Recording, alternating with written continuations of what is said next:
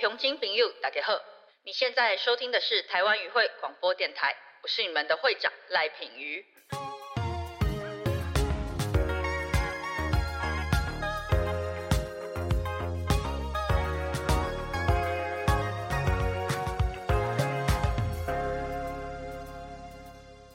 Hello，大家好，欢迎回到台湾语会，我是会长赖品瑜。那今天呢，主题非常的特别，想要带大家一起来聊聊儿童剧团。大部分的人对儿童剧团可能不太熟悉。听到这个词会想到说，哎，为什么会强调是儿童呢？或者是说，哎，所谓的儿童剧团，它的内容是什么？是舞台剧吗？或是带动唱吗？没关系，有这些困惑都是非常的正常的。所以今天非常荣幸可以邀到我们纸风车剧团的团长任建成，也请我们的任团长一起来跟我们聊聊，当时为什么会创立纸风车？因为纸风车剧团其实从创立到现在，已经是全台湾可以说是家户知名的剧团。那今天真的是非常的荣幸，可以邀到团长一起来聊聊纸风车，欢迎我们任团长。嗨，平宇好，各位观众朋友、听众朋友，大家好，我是纸风车剧团团长建成。那真的很开心哦，能够跟品瑜来聊一聊儿童剧场一些很特别不一样的经验。嗯哼，哎，那我想就顺着这个话，因为当然纸风车的表演是非常的精彩，我这不是客套话，因为我自己也看过。非常多次，那有的是看到一样的剧目，有的是不一样的剧目。不变的是，其实我每一场我看的时候都觉得非常的厉害。那是不是现在可以先请任团长来为大家解答一下？就如果从你的角度，你觉得要怎么样跟大家去解释说，哎，什么是儿童剧团？OK，纸风车我们是九二年成立嘛，嗯，那就是到现在已经三十一年了。一九九二吗？是啊，哇，那你们跟我同年纪哦，真的？那我们还有年纪。我记得那个时候，其实我们成立纸风车剧团的时候，还都会有观众打电话来问我们说：“哎，我小朋友现在刚好小学三年级哦，啊，很爱演戏哦，你们剧团有没有什么表演的机会啊？”他就说：“啊，没有，没有，没有，因为剧团本身的话，我们是用一个专业演员，然后演戏给小朋友看这样子的一个剧团。刚才讲到说儿童剧场、儿童剧团的定位的话，确实有很多的团体，他们的成员是小朋友。”然后，甚至于在国外也有很多针对于孩子们的那样子的一个表演的一些练习，但在台湾的纸风车，我们是以专业的演员演戏给孩子作为一个主要的目标。那当然就等于说，在整个推广上面，我们就有一个想法是说，以小朋友为中心。嗯，那什么地方会有？小朋友他们想要看戏，或者是想要接触表演这样子的一个机会，所以从很早期的时候，我们会在校园里面做戏剧的推广，嗯在国家剧院、在文化中心里面做年度大戏的表演。那甚至于早期草创的阶段的时候，我们还在剧团里面。创立所谓的儿童创造力的工作室，让小朋友到剧团这个地方来参与一些创意性的戏剧活动。我觉得在做儿童剧场的这几年，发现就是其实艺术跟戏剧这个部分，其实跟孩子的相关的连接，从家庭也好，从学校、从教育各个不一样的层面的方式，让孩子可以去接触表演艺术。接触舞台剧，这个对我们来讲，不但是纸风车的使命，也是我们这么多年以来一直都还觉得很开心的一件事情。嗯，所以其实帮任团长 highlight 一下，是所谓纸风车的这个儿童剧团，并不是以儿童演员为主体的剧团，其实是你们的主要观众是儿童。是，那我觉得有一件事情讨论起来应该会蛮有趣的，就是说。一般来说，我们讲到纸风车的剧目，或者说这种儿童剧团的剧目，常常会讲说是全年龄向啊。那你们可能就是说以儿童观众为主体，但是全年龄向的剧目。我可以讲讲我自己一个观察，因为我刚有提到说我看过纸风车的剧目好几次，那有的是重复的剧目，有的是不一样的剧目。纸风车的全年龄向让我觉得蛮用心的，因为所谓的全年龄向，并不是一到一百岁都可以看。就是因为一般来讲，我们讲全年龄，通常只是说，哎，它的内容不涉及一些比较暴力啊，或者是说情色的部分等等的。对，但是今天这个作品，即使不涉及这个部分，那大家都可以看，不代表大家看的都会有趣。但是我觉得纸风车让我的观察是，虽然你们主要的设定的客群观众应该是小朋友，可是大人在看的时候也不会无聊。这个真的是一件很有趣的事情。我记得我们嗯今年六月份曾经到匈牙利的布达佩斯去表演嘛，然后在地那地方我们也开记者会，然后也媒体也提出类似的好奇，他就说。嗯那纸风车的儿童剧是适合几岁的孩子来看？嗯那我就说我们在剧团的儿童剧演出设定是三岁到九十九岁，然后那记者就大笑说：“啊，怎么会是这样子？”我们的创办人李永峰其实他自己常讲一句话，就是说，实际上面要做儿童剧，其实是所有的剧种里面要创作最困难的。原因是你虽然主要的对象是孩子，主要是为孩子来做这样的创作跟演出，但是所有参与的观众绝对是 children and family。所以，当所有的大人们必须要陪同孩子一起看戏的时候，我们的创办人李永峰他就很希望给所有的观众一个很简单的快乐为目标，但是他就很想把创意的想法、创意的表现方式，或者是艺术的里面多元的一些表现的形式，甚至于在戏剧都是在讲故事，那也很想在这故事里面把他想要跟孩子讲的一些想法跟观念。融入到戏剧当中，比如说我们这次去布达佩斯那时候演的《哪吒闹龙宫》，像那个戏，其实他想要跟孩子谈的是一个很勇敢承担的一个态度。嗯那这个的话，就是用嘴巴讲说哦，你要勇敢，你要承担。但是他们在看那出戏的过程当中，看到哪吒后来自己犯了错，然后全村的村民都要被龙王要用水淹没的时候，他就说：“那没关系，这件事情的话是我做错了，我来承担。”那我觉得在那个过程当中，孩子就可以借由戏剧。进入到所有的我们这些创作的大人，我们的那个创办人李美国也好，或者是我们相关的编剧导演，他们想要跟孩子对话的那个主题，就运用戏剧的方式来呈现出来。利用这样子的方式，希望就是说让小朋友去了解这个剧想要传达的意涵，或者说价值观。不过我也蛮想比较深入的去问团长这边，因为我自己的观察啦，就是你们的这个剧情可能就是我们一开始会先 say 好这个剧情的主轴嘛，但是这个台词的部分，我觉得非常的有意思。第一个是我有注意到你们的台词好像不管是针对小孩，或者是说针对成人，因为我觉得刚刚团长讲到一件很重要的事情，你的目标观众是小孩，可是小孩基本上也不太可能是自己来嘛，所以等于他一来就是全家都来，那你台下一定是有小孩有大人。那我有发现一件事情，就是说你们在设定台词、在撰写台词的时候，我的感觉好像是有在分众的。嗯就是有一些台词，我觉得比较像是某一个年龄层，比如说你设定的这个目标，也许是大概国小左右的小孩，他们看了会有感觉，会觉得好笑的。但其实这种台词，成人不一定会有反应。但是有一些台词，我发现是成人听了会有反应，但小朋友其实不一定听得懂那个是什么意思。是对对，我有发现这件事情。我觉得这件事情其实很不简单呢，这因为我觉得这个在创作上等于是两个群体都必须要去兼顾，到底是怎么想得到或做得到这件事。第一个东西，我们说现在小孩子。嗯面对现在的孩子，从很早期，很多儿童剧团在表演的时候，哈，演戏跟小朋友讲话的时候，各位小朋友大家好哦，我啊是品瑜姐姐，今天很高兴哦，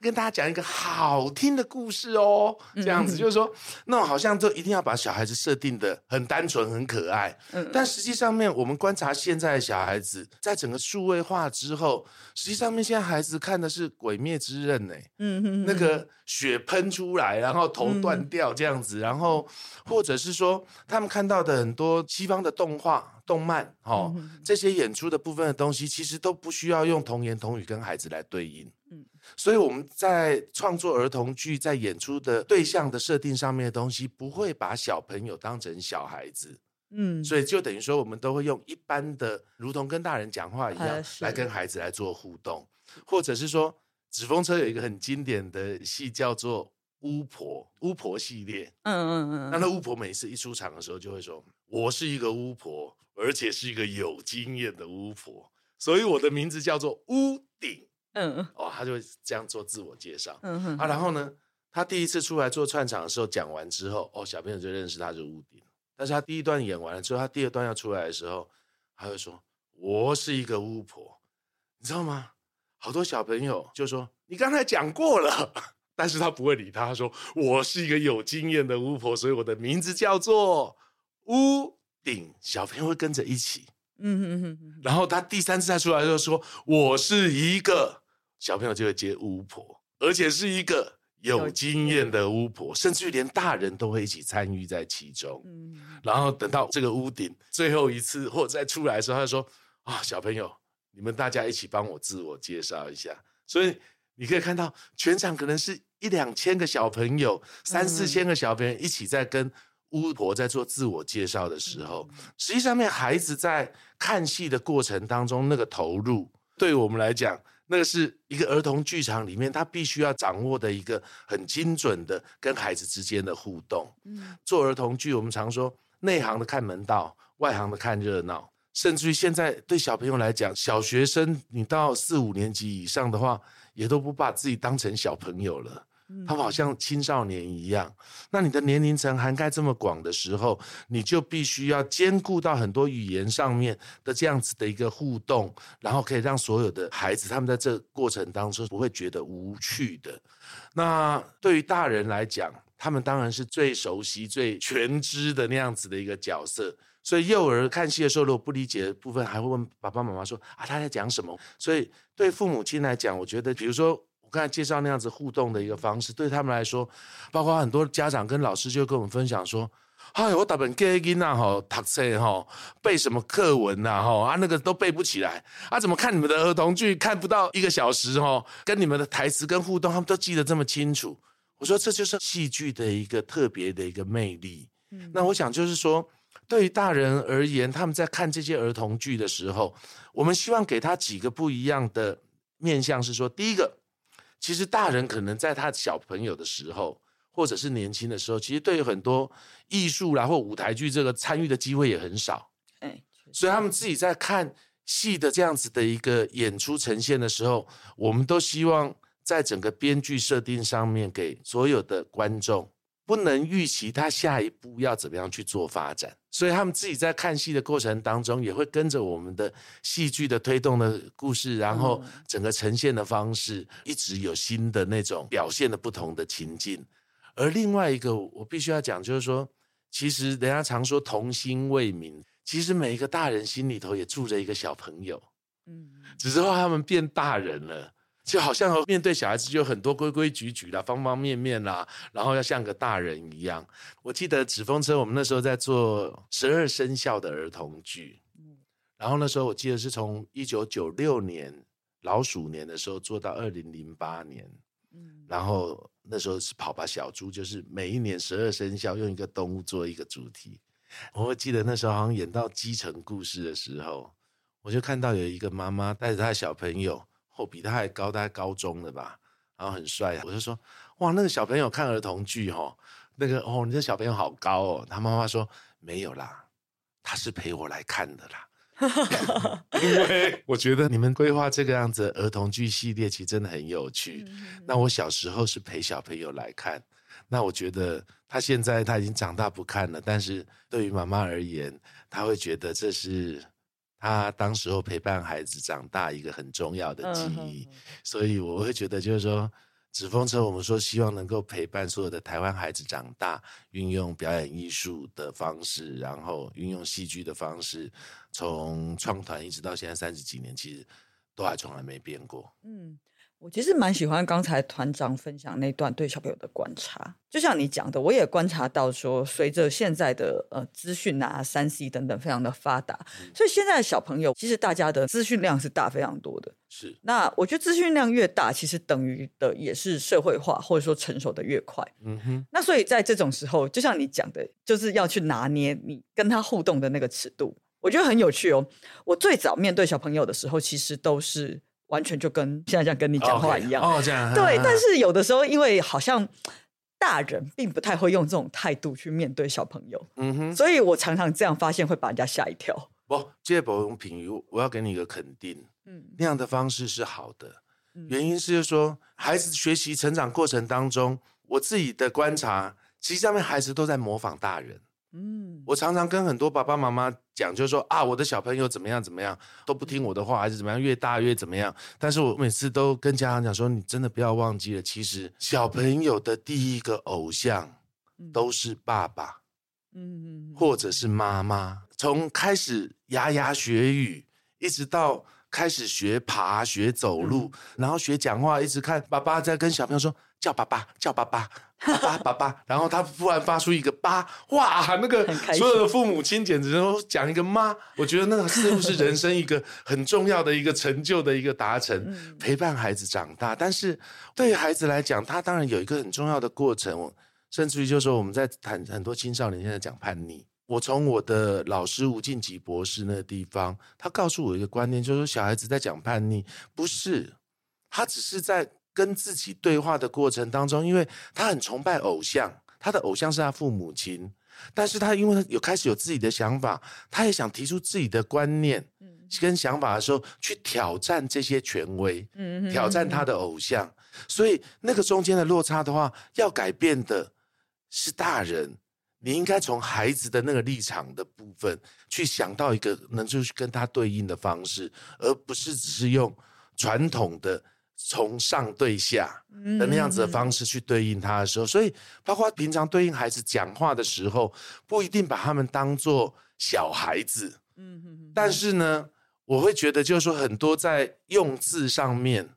或者他必须要简化一点点。用小孩子可能比较容易理解的方式，甚至于保留一点点空间，去让他们做一个互动跟回应的时候，他就会达到一个很好的效果。我觉得其实刚才这些讨论浓缩起来，我认为跟小孩或儿童相处的时候，尤其是作为一个成年人，要蛮注意一件事情，就是说，其实你对他们很多时候是有一种隐性的权利关系的。啊，那当然不是隐性，那完全非常显性，因为传统的父 台湾父母亲跟小孩，这都是我们自己经历过的。其实包含是，比如说我是个外人，我对着一个儿童，我觉得我蛮在意的就是那个权利关系啦。所以，比如说今天碰到一个小孩，如果他来找我拍照，就算是他找我，他主动碰我，我要碰他，我也会问他。我是会跟他说：“哎，那这样拍照，你拉我，我可以拉你的手吗？”然后照片要上传也会问。嗯对啦，因为我觉得这个其实是随着社会慢慢的进步，其实我相信这个观念也是会一直不断的去进步的。不过，那我也想要问任团长，观众朋友应该也会蛮好奇的一件事情，因为如果你今天把观众主要设定为儿童，其实你能够选择的剧种剧目很多嘛。那单就实体的表演来看，其实也可能是偶戏嘛、布袋戏啊、傀儡戏类的，或者是说各种戏曲啊、舞台剧啊，或甚至是默剧等等。那为什么当时纸风车设立的时候会选择是舞台剧呢？是因为刚好哎，大家聚在一起，我们的专场是这个，或者说我们就是选择了舞台剧这个类别。应该这样讲，就是说其实我们从九二年创团之后，其实有做过很多的尝试跟摸索。哦，那实际上面就是舞台剧的那个表现方式，因为我们的创办人李永峰跟我，其实我们都是北艺大戏剧系毕业的，所以就是说我们所学其实就是舞台剧，就是剧场的这个领域的方面。那确实在那个时代，其实台湾没有为孩子设计的好的舞台剧的表演，确实在那个时代非常非常少。那甚至于就是说，那个年代最大部分的话，其实台湾都是看卡通影片啦。然后或者是传统庙会里面，你说布袋戏啦、歌仔戏啦，你说那种看到现场表演的，嗯那属于舞台剧的这种现场表演的那个，其实也有很多的很好的儿童剧团。但是就等于说，纸风车那时候我们就想说，与其让孩子看来自西方迪士尼的音乐剧啦那样子很大型的表演，或者是来自日本的很多的偶戏的那种演出之外，就是说我们会希望。让台湾的孩子看我们台湾人自己做的儿童剧，像我们有一个戏，现在都还有在各地在做巡演，叫做《鱼马》哦，客家一个客家客家文化的客家的一个亲子剧。对对对，那我记得那时候小野老师在讲鱼马这个故事的时候，一个想象就是说，那个国度里面是猴子跟花住在一起，嗯嗯然后他们只要缺水的时候，就会看到远远的地方。就会有一匹马在山头上面，在云上面跑来跑去，然后就会下雨。嗯嗯嗯，哦，他有那样子的一个想象的一个世界。那我们那个总编导李美国就说：“好啊，那我们就来做这个故事啊，很棒啊。”那我就说：“那那个马要怎么呈现？我们是要用投影的，还是用那个？”嗯他就说：“不行，你用那个现在那种数位的那个方式，对小朋友来讲，某一类剧场 theatrical 的那种感觉，剧场就是要现场。”那我说，那你要怎么表现嘛？他说做一匹真的马，然后它会动。然后我说，那在舞台上面，我们做一个两公尺搬到三公尺，他说我不要，我要做一个十公尺的。他最早原来是讲十五公尺，哇，但是我说十五公尺的话，我后来去评估了一下，那个制作经费哈、太高了，因为而且那个台湾没有适合这么大的舞台，嗯这么环境可以来演。那我就跟他说，那做六公尺啊，他说不行，太小。所以我们就光是那个尺寸就在那边商量了半天，后来做了一只十米那么大的一匹是马，然后它可以喷烟，他可以眼睛会眨，有嗯表情，嗯很厉害还会点头。那那个当然，在整个制作筹备的过程当中，他光是那匹马的设计，我们就花了近百张的设计图。整个包括里面机械结构，那匹马光是实验就花了半年多的时间。嗯，然后他说，这只这么大，真正出现在孩子面前的时候，就能够完成那个创作上面原本小野老师提说，有远远的一匹马，然后在腾云驾雾在那个山里面那样子的一个想象。那后来真的在两厅院广场演出的时候，或者是我们现在都有在各地方去做巡演的时候，我们发现，确实那样子的一个剧场，一个巨大的一个表演，给孩子的想象力，真的是超过我们原本所设定的。嗯所以纸风车每一次做戏剧、做儿童剧，其实就是在讲故事。那纸风车每次都会想说，我什么样子的故事可以用什么样子的方式来表演。嗯嗯，所以刚才品瑜有帮我们收集资料，说儿童剧里面有偶戏啦，有布袋戏啦，有默剧啦，甚至于就是说我们也像我们那一年在演基层故事的时候，嗯 然后基层故事它是要改编莎士比亚的《罗密欧与朱丽叶》然后在西方的音乐剧里面有一个很经典的西城故事，嗯那我们就把它改编变成台湾版、动物版的基层故事，嗯哼哼所以他就用音乐剧表演。那我记得那个时候，李永峰他就说：“我想要演一个我赖床的故事。”然后在舞台上面，那个戏很特别，他就只有两个演员，一个在睡觉，然后一个在叫他起床，然后就真的很夸张，怎么叫都不起床。我记得他们那个时候在排练场在练习的时候，还在创作的阶段，他就叫演员。我们那时候十几二十个演员一块排这些戏，他就叫每一个演员到我们的道具的床上去研究这张床，演员可以在上面怎么站、怎么倒。后来演员就自己去找出啊，他可以在上面演成像无尾熊一样，还可以在上面倒立，哦，还可以在上面去做。所以演员在那个排戏的过程当中，他们就会自己去创作更多观众想都想不到的一些特色出来。所以像我们每次一出戏在制作的时候，光是排戏啊，就要排五十次以上。哇每一次的排戏时间可能都是三个小时到四十个小时。哇，对啊，所以其实这样子听起来就知道说，一出戏从一开始的发想到最后，诶，成功的，你包含你要生出道具，有好的本，有好的台词排练，到能够上舞台，这个中间的过程其实是非常非常冗长的嘛。你刚刚有说少则半年，多则一至两年，对，因为其实我认识也不少做剧场的朋友，就在说，诶，大家可能有时候也会听到民众去讲说，诶，觉得剧场进去看戏那个票价不便宜啊，等等的。但是你要去有一出新的戏的诞生，这个成本其实非常高。我们在纸风车团队里面哈、有一个团训，就是李美国每次都叫我们说多用创意，少花钱啦、那个当然做每一样东西其实都有它固定的一些成本或者是需求。那但是就说其实做剧场确实不容易。所以刚才讲到，就是说，其实像现在其实儿童剧票价其实都相当高，我们自己也确实感觉到这样子的一个压力。是那所以我记得纸风车那个时候，我刚才讲十二生肖的创作，从九六年到零八年那时候，嗯哦，那时候真的纸风车的票真的是秒杀哎、嗯哼哦，尤其演到后来的那四五年的时候，在文化中心演出，只要票一上线之后就秒杀，然后还要再加演。嗯那但是那时候剧团也就觉得，就是说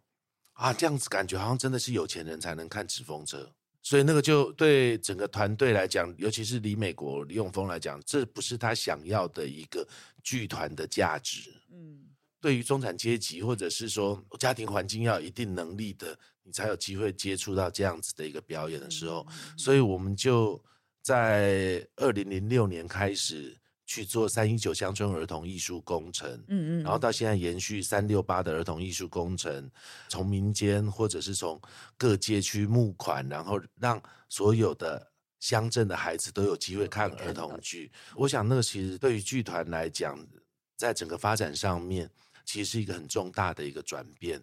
那但是就是说，实际上面确实做剧场这个工作其实很困难啦。我妈妈那时候我要去念戏剧系的时候，她也很担心呐、她问我说：“啊，你去演戏剧啊，你以后要演歌仔戏哦，啊，是你要去当演员，演电视、演电影？”我说：“我不知道，我们学的是剧场舞台剧啊，我也不知道能做什么。”但是后来自己就因为学戏剧，然后也很喜欢小孩，所以我就做儿童剧。嗯，那在那个所谓的创意的表现上面，或者是专业，实际上面我们都一直做很多的实验跟摸索。嗯所以我记得曾经有一个年代，像我们纸风车的排练教室啊，平常是用来排戏嘛。假日的时候，或者是小朋友放学之后，就是给他们上戏剧教室的课上课嘛。嗯然后半夜就是做道具啊，所有的东西必须要省钱，做充分利用。嗯所以像纸风车现在还在巡演的很经典的叫武松打虎那出戏，就是说团长年轻的时候体力还不错的时候，就是白天做行政工作，晚上做舞台设计，然后所以那个舞台也是我们自己设计的，连当年第一只老虎。嗯。都是我们在办公室里面有一个小房间里面，那我就自己到那个后火车站那个地方去买泡棉啊，然后去迪化街买布啊，嗯。然后老虎要毛茸茸的嘛，然后就去买那个 绒布啊，然后要有花纹，要买那种有老虎纹的布啊，然后去按照设计图，然后按照人的比例，先把那个图画出来之后，啊，大概尺寸怎么样抓，然后自己在那个地方贴保丽龙啊，割形状啊贴泡棉啊，把那个造型做出来，然后。因为老虎衣服比较大件，那我自己车的能力就不够，就找我姐姐或找我们学校的那个服装的助教朋友们，但就一起帮忙来制 作。那我会觉得，就是说，当那个实验整个成熟了，那我们就会慢慢后来那只老虎大概用了三年五年，因为我做的品质很烂嘛。然后呢，就已经演烂了，所以他未来他就慢慢在找更专门的做布偶的一些团队，然后按照那个原型再去做创作。我后来自己在看那个老的武松打虎的那老虎的样子，跟现在，哎呦，现在真的比我那时候做出来的那可爱一百倍。我那时候看起来有点那样垂垂的。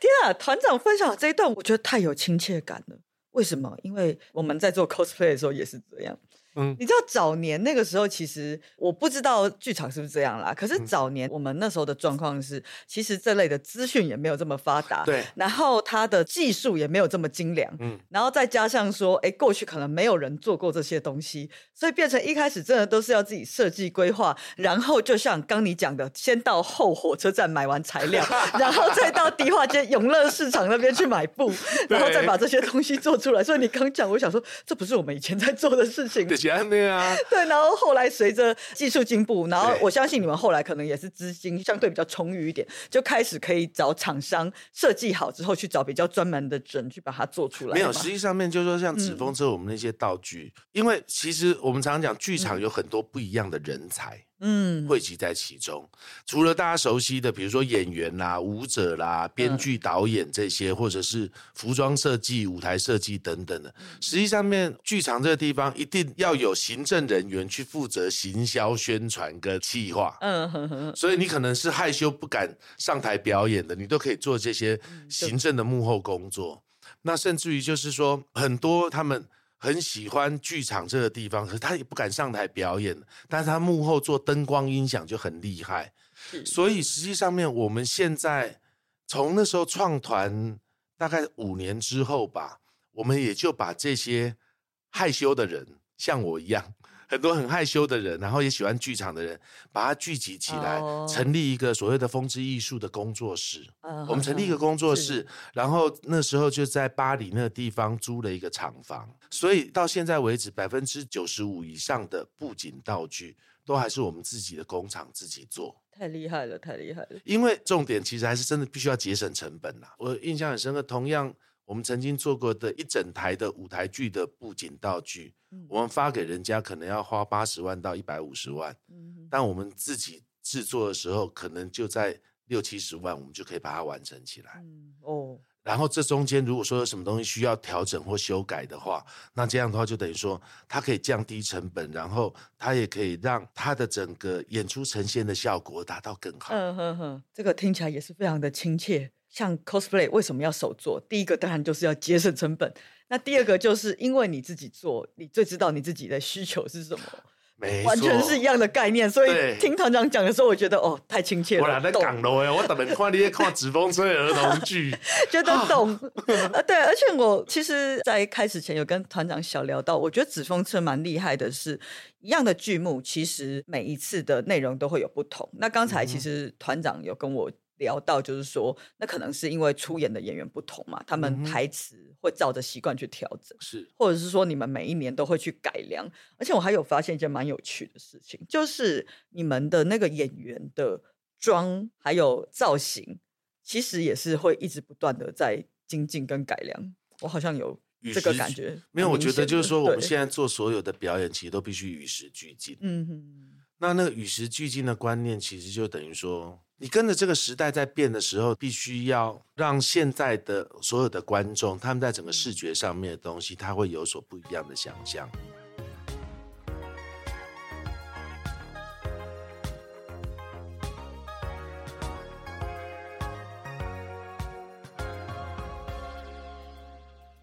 那我也想问，因为前面有说到，其实纸风车成立到现在，一九九二年到现在也三十一年了。是所以纸风车其实，在台湾的这个剧团里面算是老牌剧团，可以这样讲吗？那我也是蛮好奇的，就是说，我相信团长一定也在这里投入了非常多的心力。那在这个中间的过程，因为我为什么会特别讲到到现在已经算是老牌剧团，是因为从外界上来看，现在的纸风车其实是非常成功的、知名的。这个过程之中，你觉得最艰困、最难克服的一个难关，有没有什么时候让你觉得哇，甚至觉得、哦、我们还能够继续走下去吗？这样子的难关？这个问题，确实对做剧团、做表演艺术工作来讲，其实都真的都是每天在面对的问题。嗯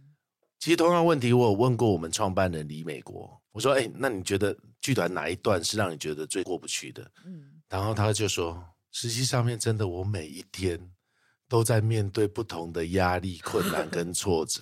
因为做剧场确实它很难的一件事情，因为剧场所有都是现场嘛。我们曾经遇过的状况的东西，就是我舞台都搭好了，然后呢，台风警报一发，哇，哇，那演出就直接取消，演员都到现场了，都把布景道具都弄好了，台风警报一取消，演员自己直接在台上谢幕，谢谢大家，然后收工回家。哇，所以真的是很看临机应变。对啊但有一件事情，我是因为我本来以为其实你会讲大火这件事情，我不知道你们实际上是怎么处理这件事情。可是就我自己来看，我是觉得纸风车非常厉害，因为你刚有提到那个巴黎的仓库嘛，那那个时候遇到大火，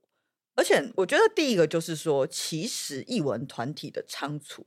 遇到大火是有很多的例子嘛，包含说幽人神谷啊、蔡瑞月，不过蔡瑞月那个不太一样，他那个是被纵火。那但是像诱人神谷啊等等的，有还蛮多的啊，还有云门舞云集门啊。也有大火过。我自己是觉得，是不是一部分也是因为你们那个道具本身它的那个材质其实就是易燃物，是。所以如果今天真的一有一个不慎，或者是说像之前有一些 cases，他们的那个仓库是本身就是古迹，那我觉得古迹、呃当然是很美啦。不过有个问题是因为他们的建材还有那个线路老旧，其实也蛮容易不小心就是会走火。对后来你们招付祝融之后，其实让我体会到的是，我觉得纸风车看起来是个纪律非常严明的团队。因为后来你们就开始在寻觅新的仓库嘛，那这个时候刚好也跟我们有点关系，因为就发会委员我嘛，市房就有介入这件事情。然后后来现在纸风车是落脚在我们这个细址，原来是恒科弹药库的旧址啦。嗯那恒科弹药库那边是因为二零零六年曾经发生了这个爆炸，对，那之后被居民抗议之后，这些弹药什么的就都迁出去，所以后来就闲置到现在。那纸风车现在的仓库就是在我们细址这边。不过我看到的是，你们发生大火这件事情之后，再站起来，然后再重新去制作这些道具啊什么的，其实是非常快耶，非常快就恢复了。没有哎、其实光是那个仓库的整理就花了一年的时间。因为那个老旧的房舍，实际上面漏水非常严重。嗯那戏子那个地方，就是下暴雨、台风六七八月的时候，旁边的那个小河就完全变成那个洪水一样，然后整条路都是水这样子。然后那个潮湿的状况，我的布景道具先放进去绽放，不到两个礼拜就已经开始发霉了。哎，对，潮湿，潮湿潮湿，等等的。那以困难来讲，大火这件事情真的是一个很大的挫败，而且它的发生是刚好疫情嗯，开始的这连续三年里面，嗯所以我们真的非常的感谢品瑜。还包括发会委员，然后石芳姐等等的，大家一起给我们的帮忙，天林大家一起的协助哦。那在那个落脚的过程当中哦，就是仓库原来的东西都烧完了，然后我们在这个地方重新建制的时候，其实真的连一根铁锤都找不到的时候，嗯然后全部归零的那个阶段，实际上面。第一个真的是因为有朋友们大家一块来协助，才能够让纸风车更有信心，能够持续的往前走。像对于品鱼而言的话，就是我们非常感谢，除了整个争取的过程当中，你不是介入，你是协力 帮我们去做很多的这样子的一个沟通，那对我们来讲确实是非常重要的。而剧团另外一个部分的东西，其实我们能够唯一存活的机会就是靠演出。是，必须要有收入，所以品瑜这个地方也都固定想办法整合各种资源，然后邀演让纸风车可以到戏子、到我们瑞芳这样去陪伴所有的孩子。那个对于剧团来讲，我们说面对困难跟挫折，其实不害怕，嗯怕的是你没有兄弟姐妹大家一块的陪伴或者是协助跟支援的时候，我觉得就是说纸风车多年以来我们的努力。虽然有人开玩笑说纸风车你起码跟儿童剧剧场界一的五月天呐，你给给我起五月天呐，我说没有，我七月半呐，没有，但是就说我觉得很开心的一件事情就是当年看纸风车长大的小孩子，甚至于有已经变成妈妈了，带他的小孩子来看戏。哎，真的，三十一年有办法，对，他们在看的那个过程当中，纸风车我们当然很努力，一直一直一直要求我们自己要进步。那但是每次都要很多场次的东西，看到观众人很多，可是我心里头在想的是，其实可能每一场演出，每一个地方都还有百分之八十、七十以上的观众小朋友，其实是没有机会看到的。所以我们必须要在面对疫情三年，遇到大火之后。真的就是因为有各界的好朋友，大家一起给我们这样子的一个协助，才让我们可以在现在这个阶段，纸风车整个恢复的状况已经恢复到疫情之前，算是稳定了。但是某一方面来讲，其实我们在这过程当中也损失很多的资源，比如说那个时候很多很好的演员在疫情那几年。我们虽然很努力都给他狗哎，但是因为演出都没有机会，其实大家就转行，嗯转业了，就转业就离开了，甚至于就是说，我们很多合作的厂商，好、或者是合作的一些单位，在这一段时间其实就已经收起来了，哦，或者是就把整个公司都卖掉给其他的人了，换不一样的经营团队等等的。我想就是说，疫情跟火灾的这样子的一个状况，对纸风车是一个很大的挫折，但是也真的是让我们更懂得珍惜与感恩的一个转机。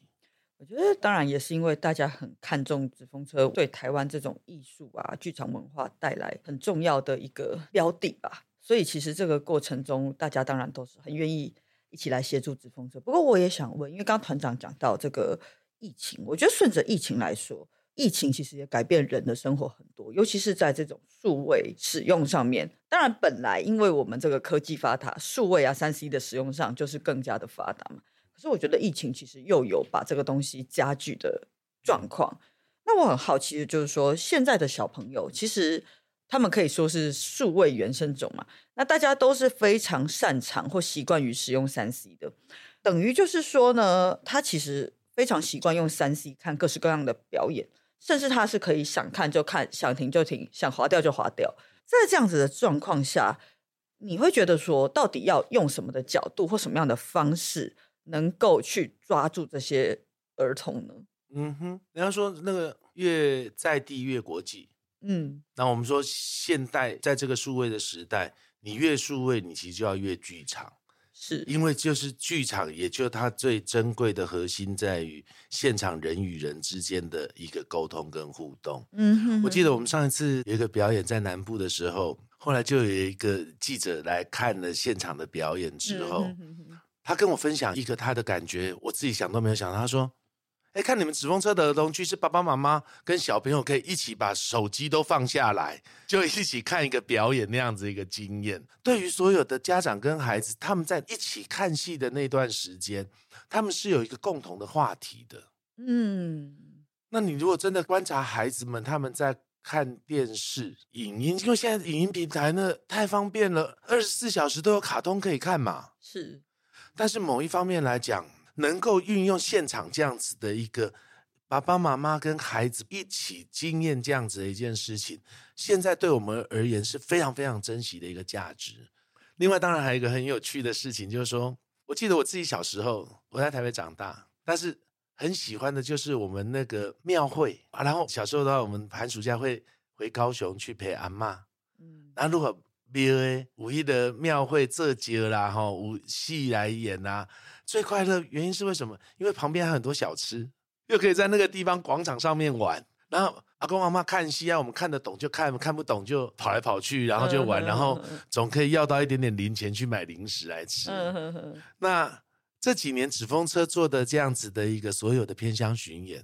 似乎也慢慢有这样子的一种不同的味道出来。嗯哼哼，对，所以就说找到纸风车现场的观众，他也可以吃到夜市的好吃的东西，然后也可以看到不一样的表演。那甚至于，我觉得最近的不同的邀请团体，甚至有很多学校有那种校庆活动，我觉得也有可能，我们慢慢这样子的一个方式，可以让台湾人人跟人之间的相处更凝聚的时候，也或许是疫情，其实很多家长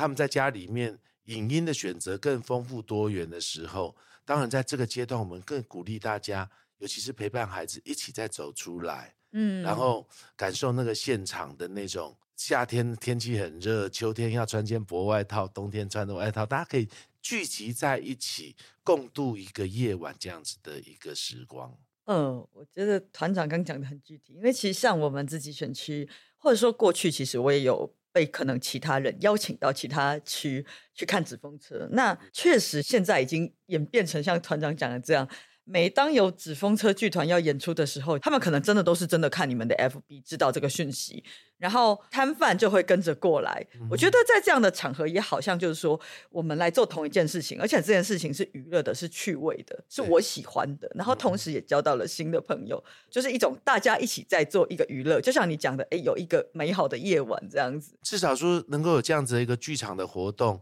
让大家能够这样子聚在一块儿。嗯哼那尤其是对孩子的陪伴，嗯，我觉得这都很重要。因为我也知道纸风车有一直说，当时其实你们创立的时候是秉持着一个概念，就是儿童需要儿童剧，那台湾需要属于台湾的儿童剧。就像刚才其实团长这边也有分享嘛，就是像我们近期可能就是到匈牙利、到布达佩斯去演出的时候，诶，这种国际间的交流，而且我真的完全同意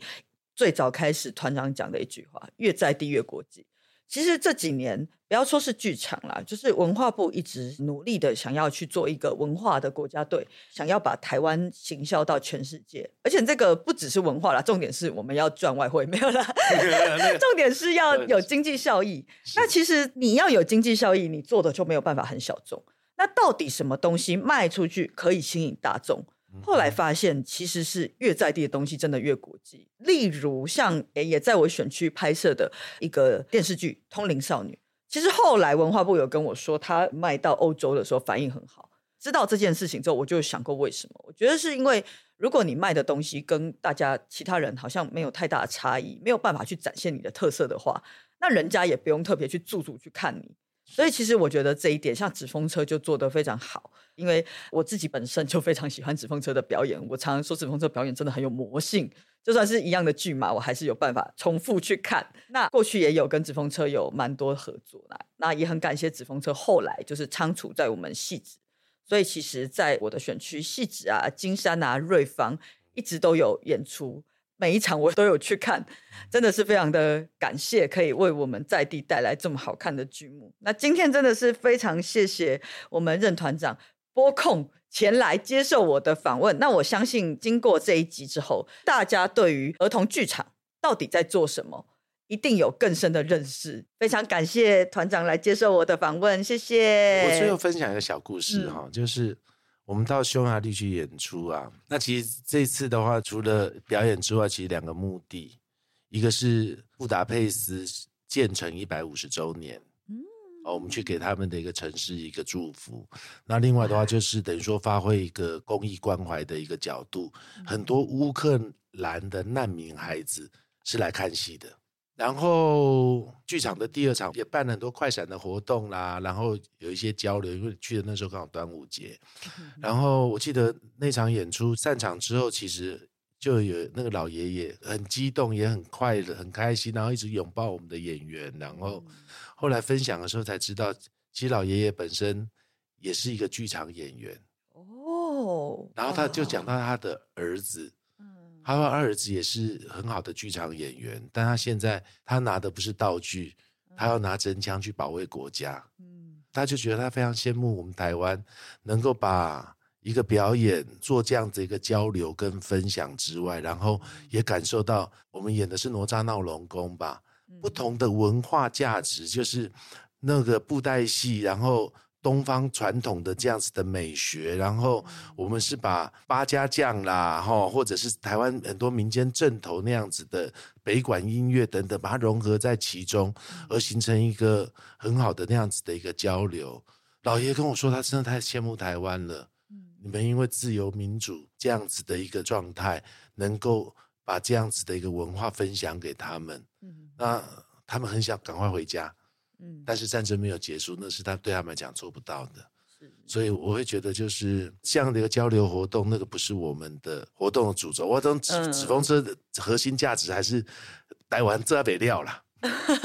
我们会继续在台湾继续努力，然后去巡回各地。那这样如果有机会的话，也朝向国际，然后把纸风车的品牌、台湾的这个品牌，能够跟世界更多的孩子分享。嗯，我觉得有时候这种。现场发生的故事，不一样的角度让大家看到。因为乌克兰发生战事，大家看到的基本上都还是媒体上的报道。可是其实有的时候啊，当然我们大部分人都不喜欢发生战争，也希望它赶快平息。可是有的时候，可能就有这样子的故事，可以让大家更看到说，哎，这些布达佩斯的难民嘛，他们的面孔，他到底是谁？的面孔到底是什么样？其实他们跟我们，我们都是人，那其实都不希望发生这些事情。我们还是有一些共享的价值，所以其实很感谢团长刚才分享这个故事啊。今天也很谢谢你来，然后呢，欢迎大家。如果你听了觉得非常好奇，你本来不认识纸风车，非常好奇的话，也可以在脸书上搜寻纸风车剧团，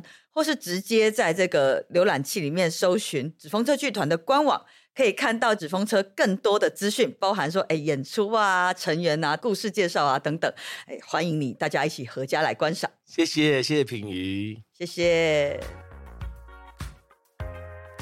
你都在收听的是台湾渔会广播电台，我是会兔赖品瑜。喜欢我们渔会吗？欢迎推荐给你身边的亲友，一起来加入，按下订阅或追踪，下一次播出时才会收到渔会通知哦。听完节目有什么想法要跟我分享吗？欢迎追踪我的 IG、脸书留言给我，分享你的想法。那我们下次见，再会，拜拜。